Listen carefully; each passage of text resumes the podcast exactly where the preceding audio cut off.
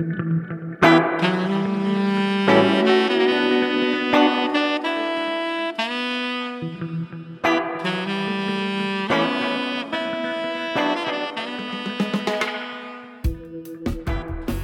listening to the Speaking Tongues podcast.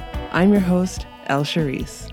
Each week, I sit down to a conversation with multilinguals where we discuss and celebrate language, life, and culture through our own perspectives. Episode 133 Speaking Cantonese and Welsh.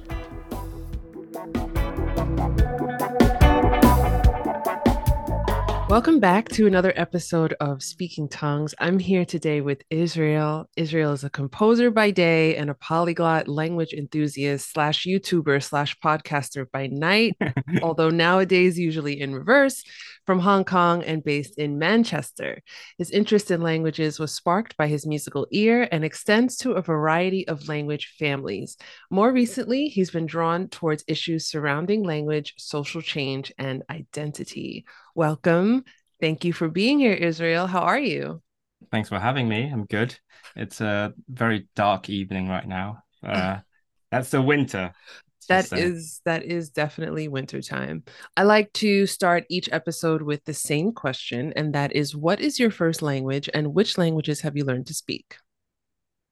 Yeah, so um, it gets a bit complex with me because, as you say, I I'm sort of a polyglot. Uh, I do language learning as a hobby, so I don't really uh, like. It's really hard to to gauge what languages I, I speak on what level. But my mother tongue is Cantonese, uh, which is from Canton, and I'm from Hong Kong myself.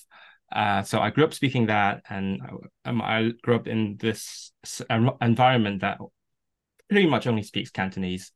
Uh, but also in school, we learned Mandarin and English, uh, especially English from a pretty early age. Mm.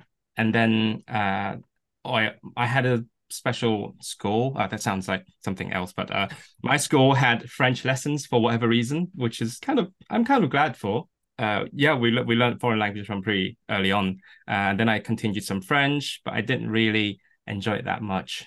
And then in university, I started doing German, especially since I uh, study music. So German is pretty big part of classical music, uh, yeah. especially in, from the 19th century. So that was what sort of sparked my enthusiasm for language learning. I discovered this was a thing that I enjoy a lot. I've I enjoy the process, the struggles especially. so I, that, that spurred me on to to learn lots of languages. But right now, my my best ones are German, Polish, and Swedish. But I also speak um, other ones. Uh, as, as I said in the intro, uh, in the bio, um, I, I like to learn languages from different families. So I also speak some Hebrew. Uh, and then more recently, I've been learning uh, Taiwanese and Welsh, uh, and also British Sign Language because I live in Britain now. Mm-hmm. So, so all of these to various levels. Yeah. That's exciting. So, do you feel like your upbringing when you were so I'd never been to Hong Kong, but I've heard that I haven't been for a while. um, I've heard that Hong Kong, and I I would imagine that Hong Kong is a very multilingual place to to live and to to visit to grow up. Did did that like what was your understanding of multilingualism when you were in Hong Kong? Like did you understand that it was something like a thing or was it like normal to you? I think um, the multilingualism tends to be overstated because mm. of our mm. status as a former British colony. Mm-hmm. Um, so, well, before Cantonese became the main language, Hong Kong was actually quite multilingual, like lots of different kinds of Chinese languages are in, in cities. People learned each other's languages. But since Cantonese became the dominant language, we've been pretty homogenous. And uh, so, as I said, we learned English from a pretty early age. Uh, but I often say that if we had learned it through an immersive way, then we would have been native. But because we learned it as a like a school subject, we learned it like through grammar, that kind of mm, stuff. So mm-hmm. it's still our second language, despite learning from really early on. But otherwise, yeah, obviously we have all sorts of minority languages because we are actually also uh, uh, an, an immigrant society. Mm-hmm. So I sometimes compare it to America because uh, we have people from different parts of mainly Asia, uh, and then they sort of settle in and uh, learn Cantonese and or or English. Mm. Uh, and we have like immigrant workers as well. So there, there are lots of di- different languages from different parts of Asia around, and uh, of of course English still plays a big role, just like everywhere else. uh, and you you do see English in lots of places, but um, I I think it's yeah, it's an overstatement to say people tend to be multilingual. Mm. Like we, we learn it to a certain degree, but it's not native like Singapore. Okay. Can we talk about Cantonese? Can we start yeah. with Cantonese? Okay. So, especially because I have not had a Cantonese speaker on the show. Um, have you not? I haven't. I had a guest who spoke, who was learning Cantonese. Um, okay. And if I remember correctly, I don't want to, you know, I don't want to misremember my own guests, but um, I do remember, you know, she um, was of, you know, her Cantonese heritage, like she, her grandparents right, right. were um, Cantonese speakers. Um, but I haven't really got a chance to dig in um, to Cantonese, and I would love to know so much about it. Um, sure. Tell us about how the language is constructed. How are we forming sentences? Is it gendered? Is it tonal? Um, or tell us any other features of the language that you that stand out to you or that you find interesting. Right. Yeah. Okay. Uh, I'm actually still quite surprised that you've never had someone on because we are everywhere, like all over the world. Like the early uh, Chinese immigrants were all Cantonese. So, okay. Anyway, um, yeah. So I've been teaching Cantonese for a while now, and then it's through that process that I gradually discovered more about my own language because mm. you don't learn about your language, uh, especially the structure, most of the time. We are a tonal language. I think our number of tones is on the bigger side. we have, uh, we, I, I insist we have six. Some people say nine, but they are misinformed. Um, so, so we we do have quite a few of them uh, what else? It's not gendered. Uh, actually, it's uh, it's funny because um, we grew up in a pretty non-gendered linguistic environment, right? It's it's mm-hmm. it's just one was well, just neutral gender for everything, and then as as we get into contact with the English world, we hear about this this uh, so-called pronoun mess, and then we're like, what? What's what is the point? It's just people. So uh, yeah, it, and so sometimes we we we sort of gently poke fun at this and say, "Oh, just call me Koi," which is our gender neutral uh, and our only third person pronoun. Anyway, we don't have gendered in anything like grammatical gender, but we do have um, counter or measure words, which is a general East Asian thing. I think like ch- all kinds of Chinese have it, Japanese has it. Mm-hmm. Uh, so sometimes I I imagine that as sort of like grammatical gender, but on steroids. uh, Tell me about that. Yeah, sure. There, there is like so many of them, and some of them have a logic to them. Like some of them refer to the shape and or form of something. Sometimes it's not about the form, but more like what it is. For example, you have one for um, uh, animals in general, with exceptions. Uh, and then some of them is like are, like uh, categories, like uh, for machines, for for um, text. We have one for text, uh, etc. But one then again, it's never consistent. Everything has lots of exceptions.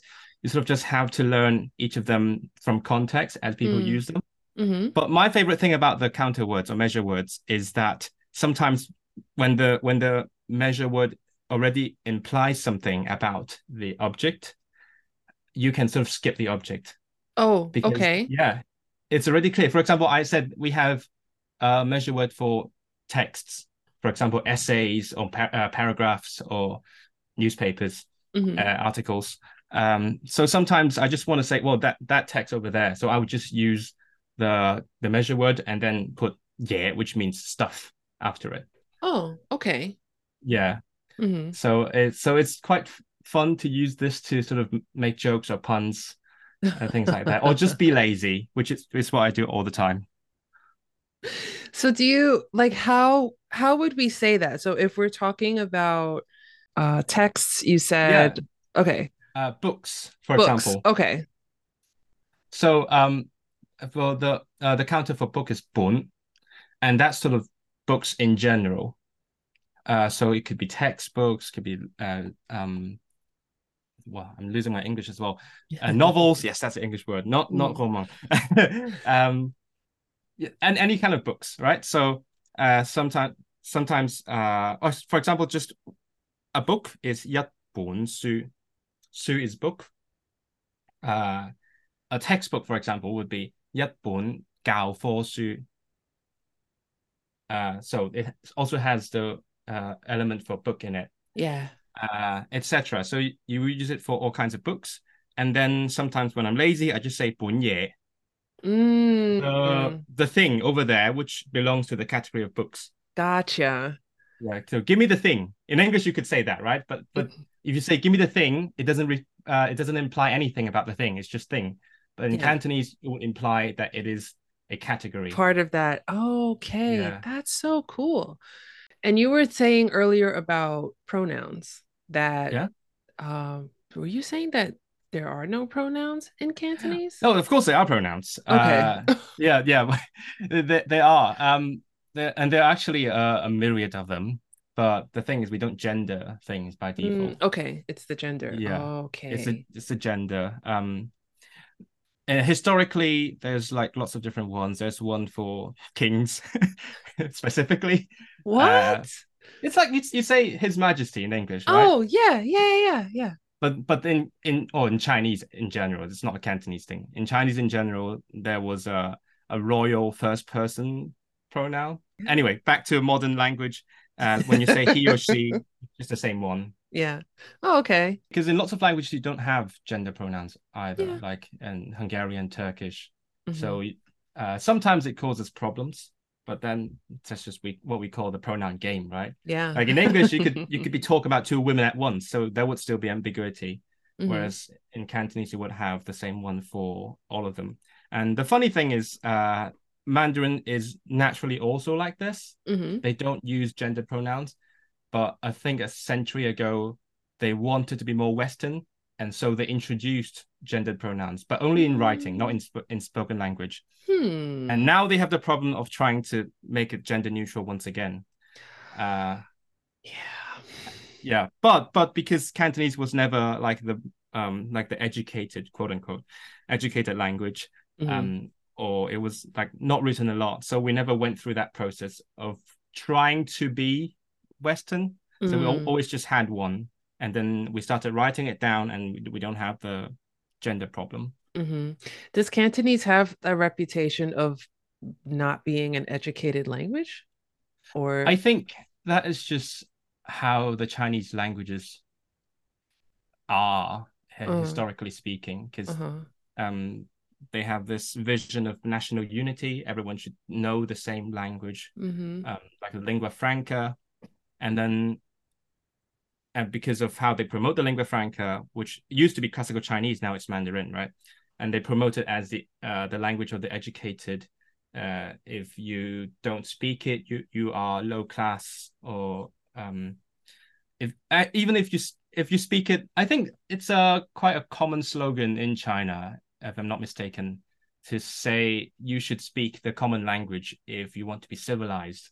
Mm. Yeah, pretty strong wording there, but that that's just how things roll. Civilized. So that's- Yeah, literally, that's that's they, they do that all the time. Like if you want to be civilized, like uh, don't litter or don't I don't know break the law and don't speak your dialect. That kind of slogan. Imagine telling a thousands year old civilization who gets to be civilized and who doesn't based on your language.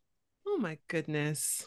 Well, the the the official line is that it's all the same civilization, right? Yeah. Yeah. It's all Chinese, Mhm. um, which is actually a language family, but um, so supposedly it's a it's just a different way of speaking, and you it's it's a bit like, uh, or I mean, this is not the reality, but in in the in the propaganda, it's it's a bit like in English you want to speak in a certain accent Mm, or use certain words to sound more educated mhm. uh, so you would uh, you would shun dialects like uh, the African American dialect. Mhm. So it's sort of the same idea, except Yeah. in in the case of Chinese languages, it's different languages altogether. Yeah.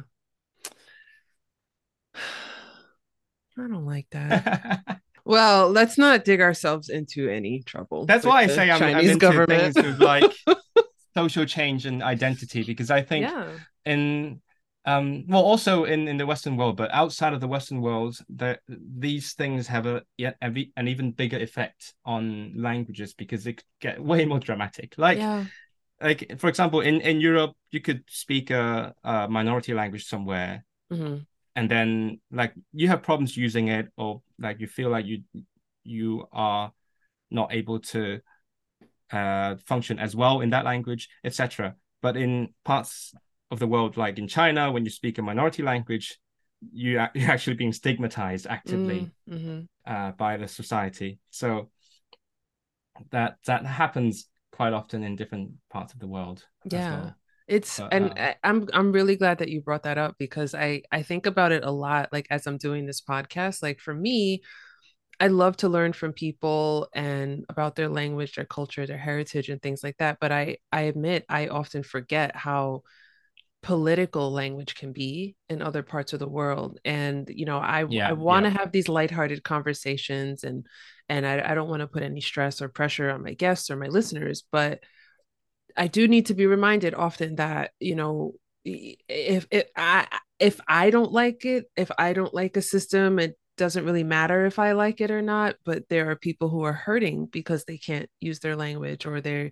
they feel like they're uneducated or they're uncivilized or they're not enough because of of their language and it has so much to do with political leadership and um i i think it has everything to do with politics which is kind of a problem because like personally i am into politics but i don't like to talk about it mm-hmm. especially mm-hmm. on this kind of platform like mm-hmm. i like to talk about it privately yeah, yeah. Uh, but publicly, I like to talk about the politics of language. Mm-hmm. So sometimes I I tell people, okay, I'm I'm not talking about what's going on politically right now, but I want to talk about the dynamic between the, the power dynamics between different languages and how one might be like cannibalizing another one, that kind of stuff. I, I like to talk to people about it because I think there is space for change, uh, or, or I could make more people aware of certain issues. Right. But at the same time, it's really hard not to slip into that politics zone and end up talking about like government that kind of stuff. Yeah yeah. Um, but uh, wow. I, I but i think it goes both ways. Like some people would say uh like the the the leadership is affecting the language. Like just like how cantonese in hong kong has so many english words that mm. kind of uh, really? but but also the some some people might, might think that the attitudes toward language might affect the political situation. Mm. so it's uh both ways yeah. Where do we hear English words in Cantonese spoken in Hong Kong? All the time. yeah. Um, I, I, I think it's uh, several layers of uh, loan words, uh, borrowings, and code mixing.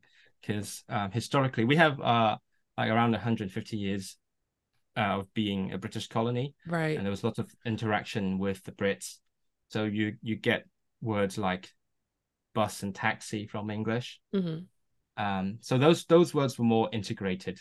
Um, they they are still clearly a foreign word, but like in terms of sounds, they've been integrated. Mm-hmm. And then more recently, we have words that we sort of take from English and then tailor them away in a way to to make it feel more natural to us. Mm-hmm. Like especially technology terms. Right. Like I say I say down for download. Huh. Yeah. We like one syllable things. I say dan and then like delete is D. Uh that that kind of stuff. So efficient. I like oh, yeah, that. Absolutely. I love it. And then and then when you when you like shorten that that way, it's easier to use it with like Cantonese grammar. Mm-hmm. Like down jaw is that have downloaded.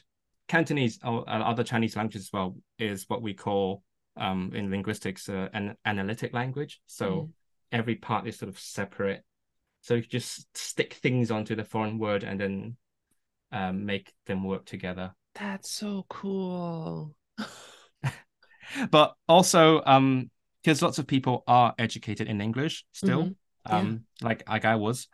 Um, so when we talk about technical things, we just constantly mix the words Like for example, when I talk about physics uh, or linguistics, we just straight up use the English word without any sort of fitting it in or Hmm. integrating it. Yeah. Interesting. Yeah. That's why, like, uh, oh, I I'm not supposed to say this yet, but I, I um, I I've been running a uh podcast about language and linguistics in Cantonese, and we often run into this problem of not knowing how to say some things in Mm. Cantonese. Yeah, So- yeah. Normally, we would default to using the English word, Mhm. but we're like, nah, let's let's try harder. Let's try something different. So sometimes we might look it up on Wikipedia and just use the Chinese one. Mhm. Um, other times we actually started making them our, our own our own words. um, because why not? Yeah, as long as we uh make make the context clear. I love that. If you enjoyed this episode of Speaking Tongues, don't forget to subscribe, rate, and review the Speaking Tongues podcast on Apple Podcasts and like and subscribe on YouTube so that other language lovers like ourselves can find the show. If you've been a long-time listener of the show or even a recent listener, you can now pledge ongoing support for Speaking Tongues on buymeacoffee.com or on patreon.com. In your opinion, Yeah. and in your travels and your conversations and everything, um, how does Cantonese stand out among the uh, other Chinese languages? Like, is there something about the way it's spoken? Is it the shortening of of words? Is it something about the um, I don't know. Is there something about Cantonese that make it stand out, make it unique, make it different, make it of course it's special, so I won't single that out, but um are there are there those things that make it stand out from the other Chinese languages spoken in China? Um, well, for one, the the loan words I talked about earlier because of our Mhm. long history with the Brits. Yeah. Um, but also I I think the thing with Chinese languages is generally they have a similar structure, they have similar grammatical categories Mhm. um, and features. It's just that how exactly they use those features differs. So, for example, um, in all in all the Chinese languages, they have verb aspects to Mhm. talk about like whether the, the action is finished or ongoing, or that kind of the different um or states of the action. Yeah. Um, and then our we have a s- certain set of aspects, and some of them are, uh, I think, relatively unique. For example, we have two uh, endings for ongoing actions. One of them is for things that is more active you're doing something uh, it might uh, ch- change the state might mm-hmm. be developing. Whereas the other one is you enter the state and then you stay there. Okay. Like uh for example oh what, what's an example? Oh yes say wearing clothes. So uh wear, wear clothes is jok sam. Uh if you say jok gan sam it means you're putting on the clothes which is an active action like Mhm. it's ongoing it's changing hmm but if you say 着住衫 it means you have clothes on Aha. because you enter that state and then you stay in the state Right. Right. yeah Oh. and we we have one for uh for habits like you usually do something hmm um yeah but my my i always tell people my favorite thing about cantonese is we have an ending a verb ending for hurting yourself What? yeah it's it's amazing um like you can just ha- take uh, an action add the ending ton and then it means you hurt yourself doing that thing and it's not very common because there's only so many ways you can get hurt yeah. the fact that it is a general thing and it is technically you can add it to anything it's amazing So how does it how do you say it? um so oh let me see uh so normally you have when you talk about actions that would logically lead to an injury anyway like Mhm. fall uh or to choke you have uh pop ton drop ton yeah those those those make sense hmm Um, but for example, you can say tag ton. Tag means kick. Kick doesn't necessarily lead to injury, right? But if you say tag ton, it means you hurt yourself kicking. Right. Okay. Yeah, and then and then you can do other things as well. Like I think that basically never happens, hmm but you can technically you can theoretically say um uh what what else or let's say drink tea yum yum cha yum is drink you can Mm-hmm. yum chan uh it's it's it never happens but it's grammatical you could say that and it's amazing That's so interesting. That's I I think that's a fun fact. That might be where I mean it's still early, but that could be the fun fact of the show. oh yeah let's get the fun part out of the way then, we can go to the sad part no um, but Um, yeah it's it's fun because I, I I didn't think about these things before I started teaching Cantonese. I started think going into the well this side gig mhm. thinking I'm just going to be like a conversation tutor, help people with their um, speaking practice. Mhm. But then um, it turns out not many people come looking for someone just to practice. Lots of people come for an actual teacher Yeah. to tell them about things because Yeah. Cantonese is a lesser learned language.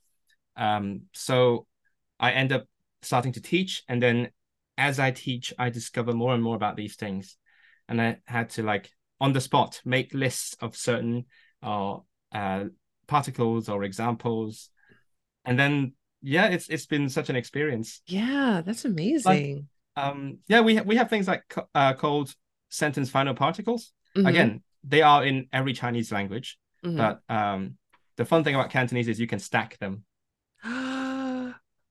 So these particles, I need to explain. What they do is they express the tone of voice.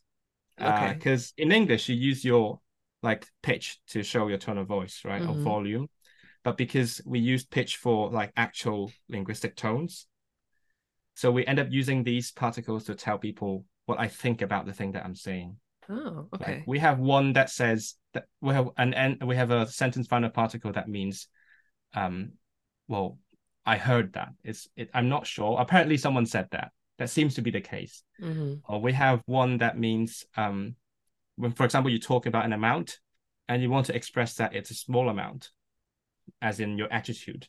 So you say the amount, and then you say "za," and that means you think it's very pitiful. And then sometimes we we just stack everything together. I think you can do up to three to combine different attitudes into one sentence. Oh my gosh.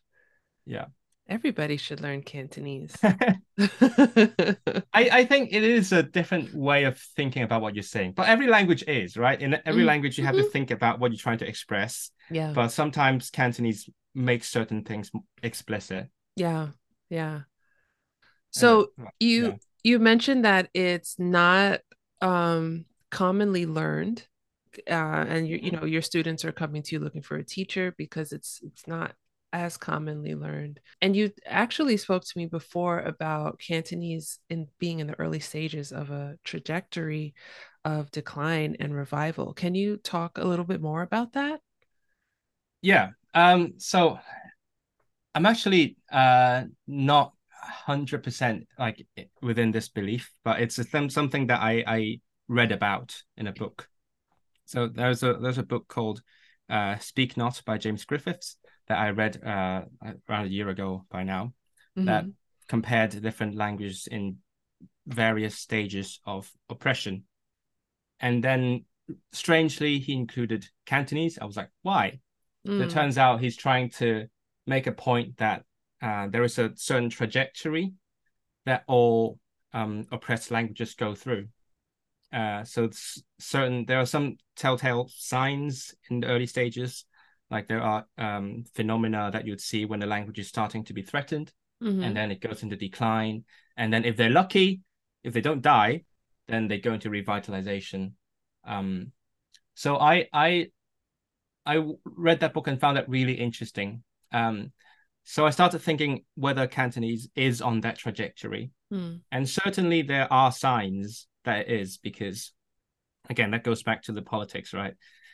There are certain things that political powers are trying to push, and one of those things is, um, well, taking out um, smaller languages in, in the name of national unity Right. uh, and also just outside of politics, th- there's like huge cultures that exert their influence, just like English, uh, and also the mainland Chinese culture.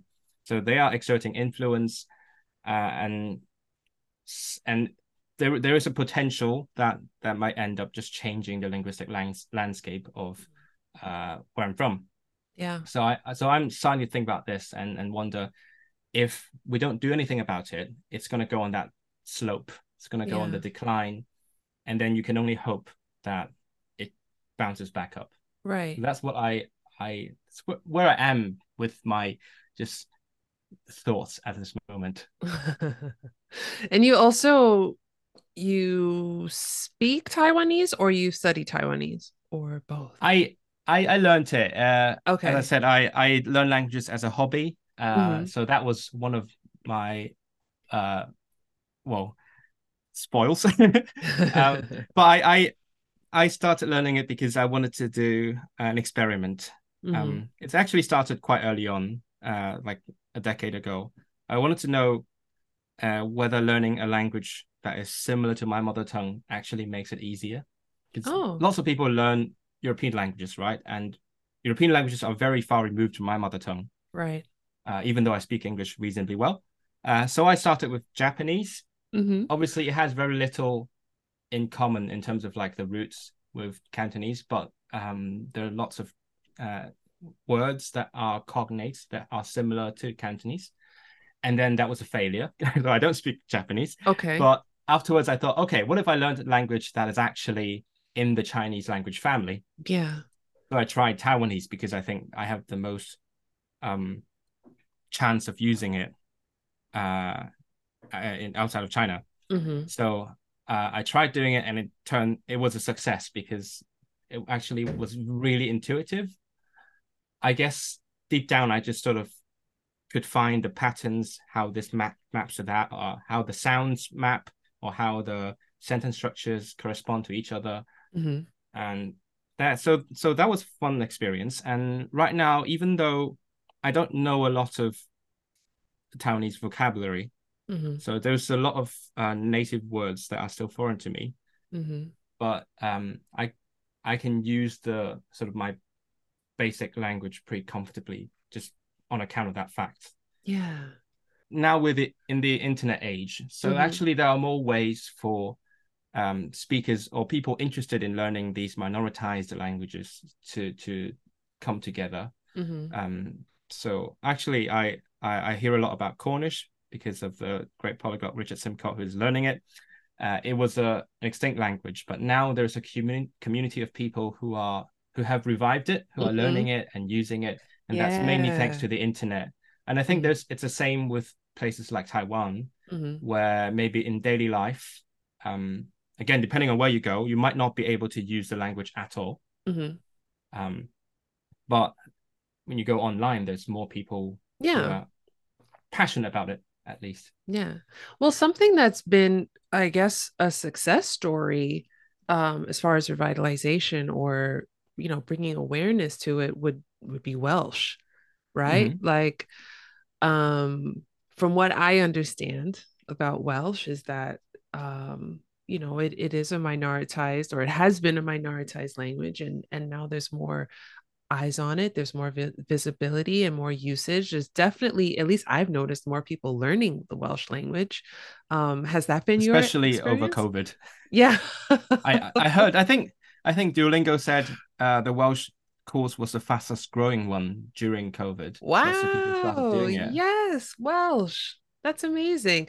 Um, when did you start learning Welsh and what made you um what made you start on that journey? So um so me as a uh, language learning hobbyist, I often I often have a stupid reason to start learning a language. and in the case of Welsh, that is because I was moving to Manchester, and then which is around two hours from North Wales, which yeah. has a relatively high uh, proportion of people who speak Welsh. So mm-hmm. like, yeah, why not? Uh, and obviously, like lots of people in the Anglosphere, uh, the Celtic languages sort of have a mystic quality like yeah. oh it's very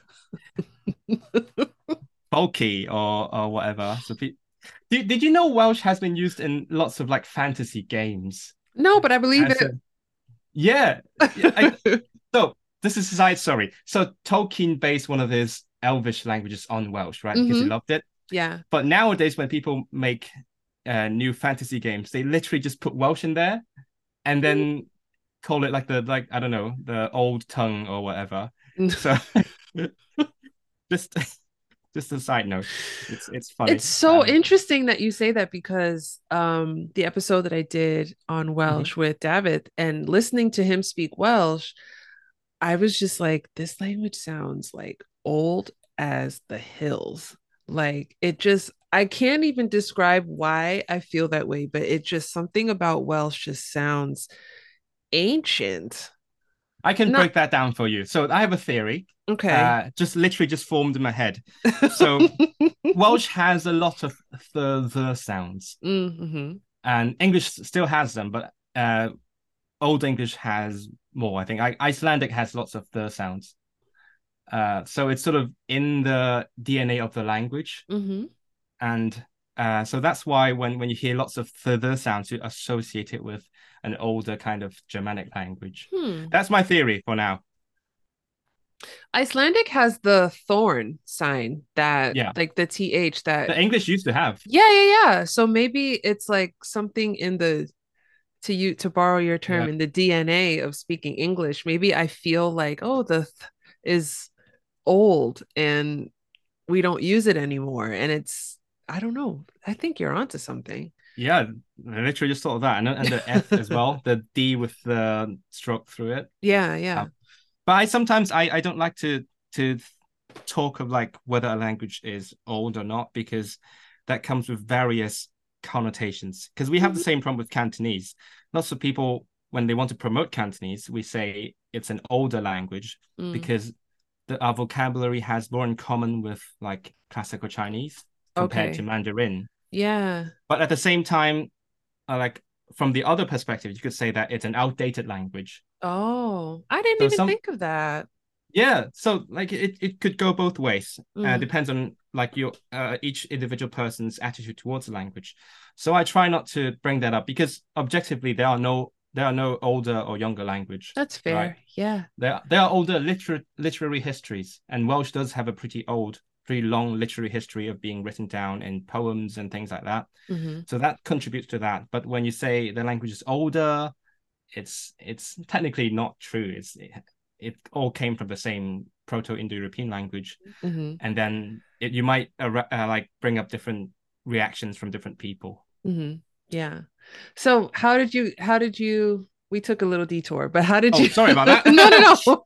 I think it's it's nobody's fault, but how did you how did you get into well she said you moved to Manchester. Manchester is about two hours from Wales. Yeah. So you decided, hey, why not give it a shot? And how has it been for you? So I uh with lots of like lots of different languages and lots of different learners, I started with Duolingo um to sort of test the water, see if, I like it. Um so I I started there and then uh I learned at a surprisingly good pace, I think.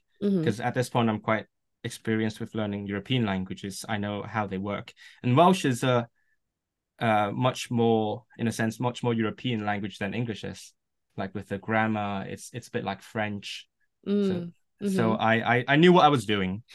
Uh, so I, I I started watching uh TV and listening to podcasts, sort of just like what I usually do. And more recently, this is like new news for now. Uh, I started doing a course, and the thing about learning Welsh is that because it is an uh there is an incentive for the government to promote it. They have like lots of different plans to encourage the use of Welsh and learning of it. Uh, so there's actually a really structured system for learning it.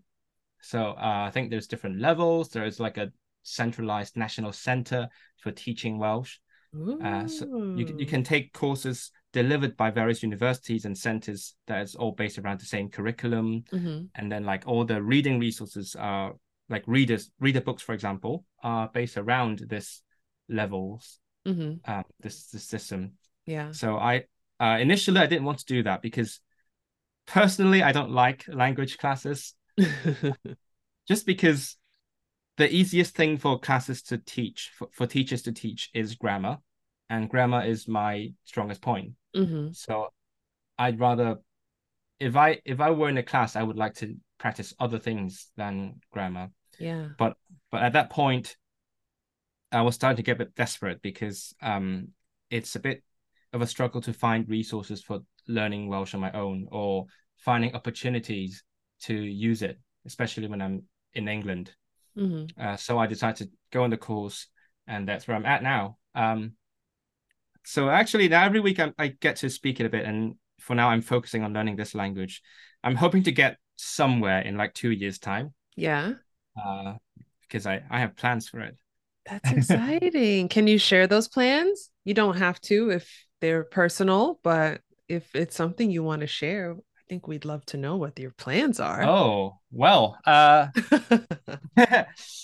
I all I can say is in a, in about two and a half years time, I am going to uh become a permanent resident of the UK.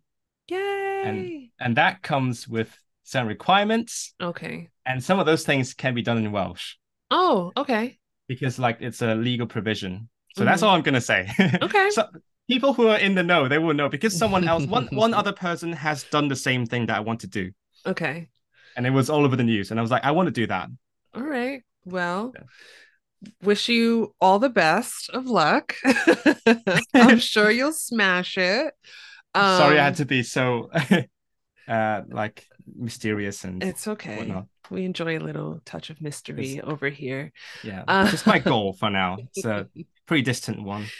Um, so we've got you know we're we're focusing on minoritized languages and um you know you also have studied some other minoritized languages um and I'd love to know what are some of the unique challenges that come with wanting to learn a language that's minoritized or one that's on that trajectory of decline um some that you've noticed and maybe something that well i'll save that for a second question but that's yeah. that's part one of the question. Like what are some things that you've noticed to be a challenge when trying to learn these languages?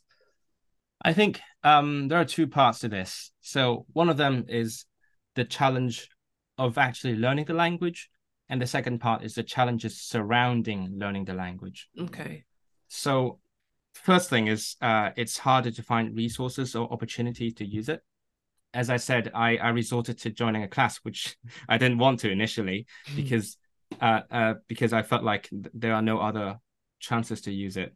Um, because when you learn, for example, fr- French, you go to France, you know that people will be speaking French there. Mm, mm-hmm. But if you learn Welsh, for example, you go to Wales. Uh, on average, there is around seventeen percent chance that someone speaks Welsh.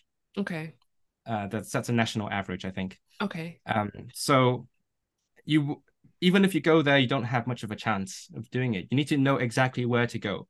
Mm. So, for example, the first time I went to Wales, I had already learned some Welsh. I went to Cardiff, which is uh, an area with relatively low Welsh speakers because it's the capital. Mm. Um, and then I went there. I saw lots of signs in Welsh, which is a good thing. Lots of visibility there, but I I hardly ever heard it. And then when I tried to order something in Welsh, it's like what? um, so uh so it, it, that's a, that's a main challenge i think. Mm-hmm. and and i asked on a like a welsh learner group how can i use this language in cardiff? And they're like okay go to this shop go to this place that place. People there speak it. Mm-hmm. so you really have to know where to go. So yeah. so my impression is unless you're a local so you know everyone already um it's, it's really hard to find these opportunities. Like even if, within the same shop, unless it's specifically a Welsh speaking shop. So there could be different baristas. One of them speaks to it, one of them doesn't. So uh, you have to make your own opportunities. Mm-hmm. Uh, and as for other learning resources, I think it's getting better now, at least with the ones that I'm learning, because there's governments behind them. It might be worse for other languages. Um, mm-hmm. But um, like in, in Welsh, there's like uh, lots of reader books and so on. But still, compared to bigger languages, it's always a challenge to find, for example, a TV show that you're interested in, right? That is also subtitled. Um, but a common problem I've had is that TV shows are uh, often subtitled in English or in uh, they, they it's rephrased, paraphrased in Welsh. Oh. So so th- that's kind of the, the daily hurdles that I I go through. So mm-hmm. lots of the time I have to like repeat more, use my um use my listening more carefully, mm-hmm. uh, that kind of things. Whereas, for example, with German, there's like different websites or or brand names tools to help you enjoy series in, a, in an accessible yeah. way. Yeah. Um, I would I would also think, and I could be wrong because I've yet to visit the beautiful uh, country of Wales, but I would imagine if you're going into a shop and you know whether you know the person or you know that there's someone there who speaks Welsh, I would imagine, and again I could be wrong, that there there may even be some reluctancy for that person to speak with you once you start speaking with them in Welsh. And for whatever reason, maybe because they can tell it's not your first language, maybe because um, you don't look like you from around there. Is that something that you've encountered or something that you've heard people encountering? And I just want to clarify, you know, my comment wasn't about unhosp hospitable nature of the Welsh people. Like I don't I don't have that preconception that they're not mm-hmm. friendly or they don't want to talk. But I'm I'm specifically thinking about and I guess, you know, this is my brain trying to make a an association thinking of like if you go to France and you think that you're going to speak French ah. and you're going to practice French, and the person can tell from the way you speak that, okay, it's not your first language, and maybe they've never seen you around town before, or they've never seen you come into this establishment before. Um, is there a, a reluctance, you know, in the in the way that we often see, and I've experienced, you know, in France, um, I've experienced that in Italy. Um, and that's not a condemnation on those people you know because um and I shouldn't have said those people, but it's not it's oh. not like not talking down to any any particular group, but just wondering, um, you know, I think all of us as as language learners eager to practice, we've all encountered that in some form or another. So I was I was just wondering if that um if that happens or if if you've encountered that in Wales. Oh, okay. Or, but well. I, I can speak to that. Uh, I for from me it's full on condemnation because I have learned a few languages where the native population are pretty good in English in general, like mm-hmm. Swedish and German. Mm-hmm. And then you go there, you speak their language to them, and they always reply in English. Oh, because uh, it's a it's a path of least resistance, right? Yeah, yeah, yeah. yeah. So it happens to me quite a lot, um, which is why I was quite surprised when I uh, went to Lithuania and talked to people in Lithuanian, and they replied in Lithuanian, even though they spoke English as well. Yeah, yeah. But in in Wales, it's it has an extra layer because um it it's about the identity, right? It's about they mm. they want to uh, promote uh, the language. Obviously, there are still going to be people who only speak English to you, even though they can speak Welsh. But at the same time, as I said, lots of people who do speak Welsh would be happy for you to try and uh, the common advice that I see uh, people say is that even if you don't speak much Welsh, mm-hmm. just when you're in Wales, try to start a conversation with bore da, like good morning, and then mm-hmm. finish it with diolch, thanks. Everything in between is English, but mm-hmm. at least like it's like a like a uh, it's like a sandwich, right? the sa- sandwich of conversation in Welsh as mm-hmm. is sort of a respect to the local culture, and even uh, for example, baristas or, or people in the service industry who don't speak Welsh would know those words. So it's a it's a good attitude, a good thing to try, I yeah. guess. Yeah. Yeah. Wales sounds like a really amazing place. I'm I I've actually haven't been there a lot of times, like several times. Mm-hmm. Um, so I'm not going to be the tourist tourism board or anything. Um, but I I have generally pretty good impressions of the country. Yeah. Um, I'm, I'm looking forward to visiting someday. Um, I know that you are a fan of the longest place name in oh no in the world, and I wonder if you want to give it a go. uh here on the podcast. If you don't, then we can just cut this. You make it out, sound like a but- big deal, but you know why it's a big deal? Because because I didn't know that was a thing.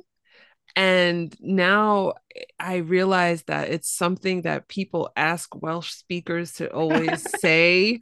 yeah. And now I'm a little On, bit the like, Hollywood talk shows, right? All the time. exactly.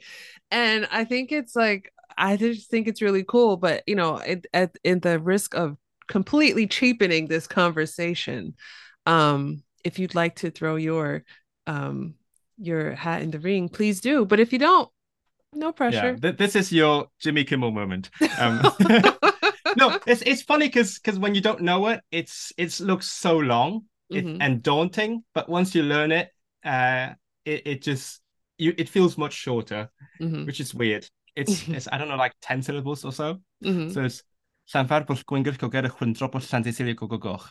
Ah, you did it. Yeah, I can do it anytime of day. It, it's a it's a common party trick, I guess. Yeah. Um, I've actually Yeah. been there, so oh, cool. it's not just you not posted I know you posted a video from there, I think. I did. yeah, so it's I remember. funny. So I, I remember. I was visiting a friend in Bangor, which is um, or it's on the Wales mainland, Mhm. um, and it's a university town, but it's just opposite that village, which is on an on a big island. It's called Mm-hmm. uh, it's called uh, Anglesey, or in Welsh, and it's Mon. Uh, so I visited my friend, and they were like, "What do we do now? There's nothing to do in this town." and then she's like, "Well, you want to go to that place? I used to live there." And I was like, "Okay, cool, let's do it." and then as we walked there, which takes around half an hour, I started seeing the different things that make up the place name. Like uh, it's like a tiny parish church. There's Mhm. actually two churches in the name, yeah. and then like different parts of the river, uh, tree, that kind of stuff. So I was like, yes, I have a new idea. Let's visit everything that makes up the place name, and then we did that, and that was my That's day so out. fun. That's fun. Please let us know about what you're doing, your podcast. You mentioned some speaking events. Um, tell us about your music, um, all that good stuff that you want us to know um, more about you. But most importantly, please let us know where we can find you. I enjoy public speaking increasingly. uh, so I, I go to those um polyglot or language events quite often, and then from since last year I've been speaking in them. Uh, so as I said uh, in uh, in the start of my our conversation, the this topic that we're discussing right now actually inspired me to do a talk at an Edinburgh language event. Uh, so the it should be online somewhere now. Um, so what where I actually get to go into more details and talk about like facts and statistics rather than uh, rather than my experience. Mhm. Um, also, uh, I as I said, I'm a composer. For now, I also want to get better at that. Um, that's why I should I should be focusing on composing anyway. Um, so recently, I, I wanted to to fuse my two sides, like composer by day, polyglot by night. I wanted to do something that involves both. Mhm. So uh, earlier this year, I wrote an art song, which is a fancy word for a song in classical music, uh, and I wanted to write it in Cantonese. I couldn't find a poem Mhm. uh, that is fitting for my purpose, so I wrote my own and put it in there uh, and taught uh, an English singer to sing it. And then afterwards, I gave a conference presentation about why it matters to make art in uh, neglected languages. Right. So I, I guess that's sort of my niche now. I, I talk about these things uh, surrounding like language and society and identity a lot. Mhm. But normally, mo- most of the Mhm. time, I I do things on YouTube.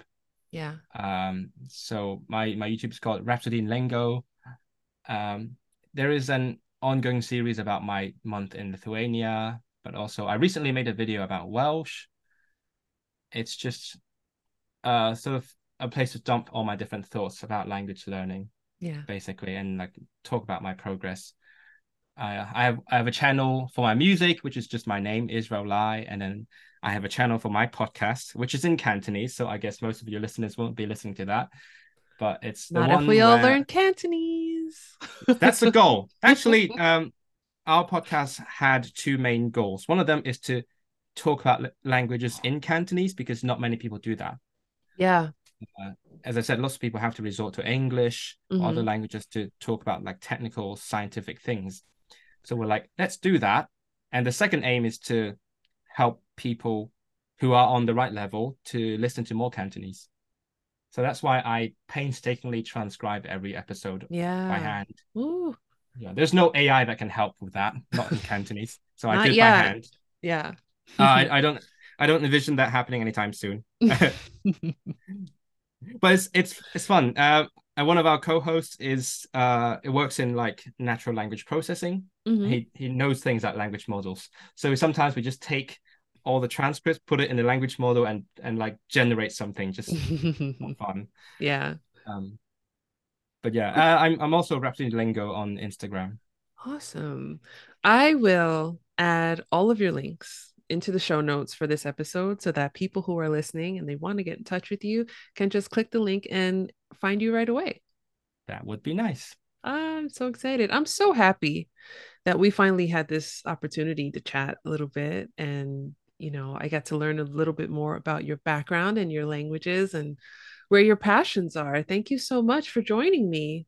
Oh, yeah, I'm happy that you you were so interested in Cantonese because actually, as someone who learns so many languages, I don't get to talk about my own language often. Mm. Uh, so yes, uh, yeah, it's just a chance to geek out a little bit. well, I love it. That's what that's what I'm here to do, and um, I've really enjoyed this time speaking with you. Um, I like to end each episode on the same question, um, just to have a little bit of fun on a parting note. Do you have any jokes, popular sayings, tongue twisters, cool slang words, idioms, words of wisdom, or words of advice in Cantonese, Taiwanese, or Welsh to share and to teach us? See, this is the the weird thing. I envision this uh discussion to be a lot more depressing uh than than Why? it turned out to be because it's like it's not serious thing that language decline that kind of stuff mm-hmm. so i i brought a phrase that is uh quite a serious phrase but okay. turned out so so much fun but either way i'm gonna say that because that's all i've got so it's a it's a saying in welsh that mm-hmm. i think mm-hmm. applies to lots of minoritized languages like the ones we've been talking about mm-hmm.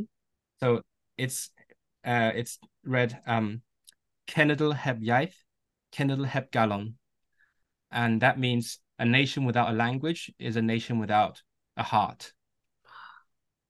Wow. I think that is debatable, but I think in the context of, for example, Welsh, it mm-hmm. really says something about the importance of the language. Mm-hmm. Um, because it, it contains like all the all the past knowledge and history. Absolutely. And would be a shame if, if they lost it. And same for Cantonese and other similar languages. Yeah, I think that's a perfect um, phrase to kind of sum up our conversation. So, um, thank you for sharing that. Mm-hmm. And now it's time for you to teach it to me. So yeah. I can learn to say it too. so, I, I chose this partly because it's uh, relatively simple. Um, mm-hmm. so, I could just break it down word for word. Um, okay. So, Cenedl. Cenedl. Yeah. It means nation Mm-hmm. Uh, it's it's weird because it's a DL at the end, but I think generally there's a schwa in there. Cenedl. Cenedl. Yeah. Okay. Heb is without. Heb. Heb. Uh huh. And then iaith is language. Iaith. Iaith. Yeah, okay. Iaith. Cenedl heb iaith. Mm-hmm. And then and then Cenedl heb galon. Cenedl heb Gallon. Gallon? Gallon.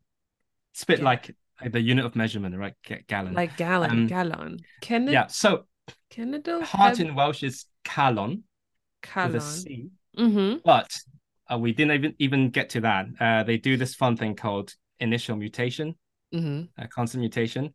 Uh, and after heb, without, you need to change the k to a g. Oh, that's good to know. Yeah. Okay. So it's without the heb, it would be kalon with a C. Kalon. But yeah. with the heb, it has to be galon with a G. Gallon. Galon. Yeah. Cenedl heb iaith? hmm Cenedl heb galon. Exactly. I think it's a beautiful saying. I think so too. I think Welsh sounds really beautiful.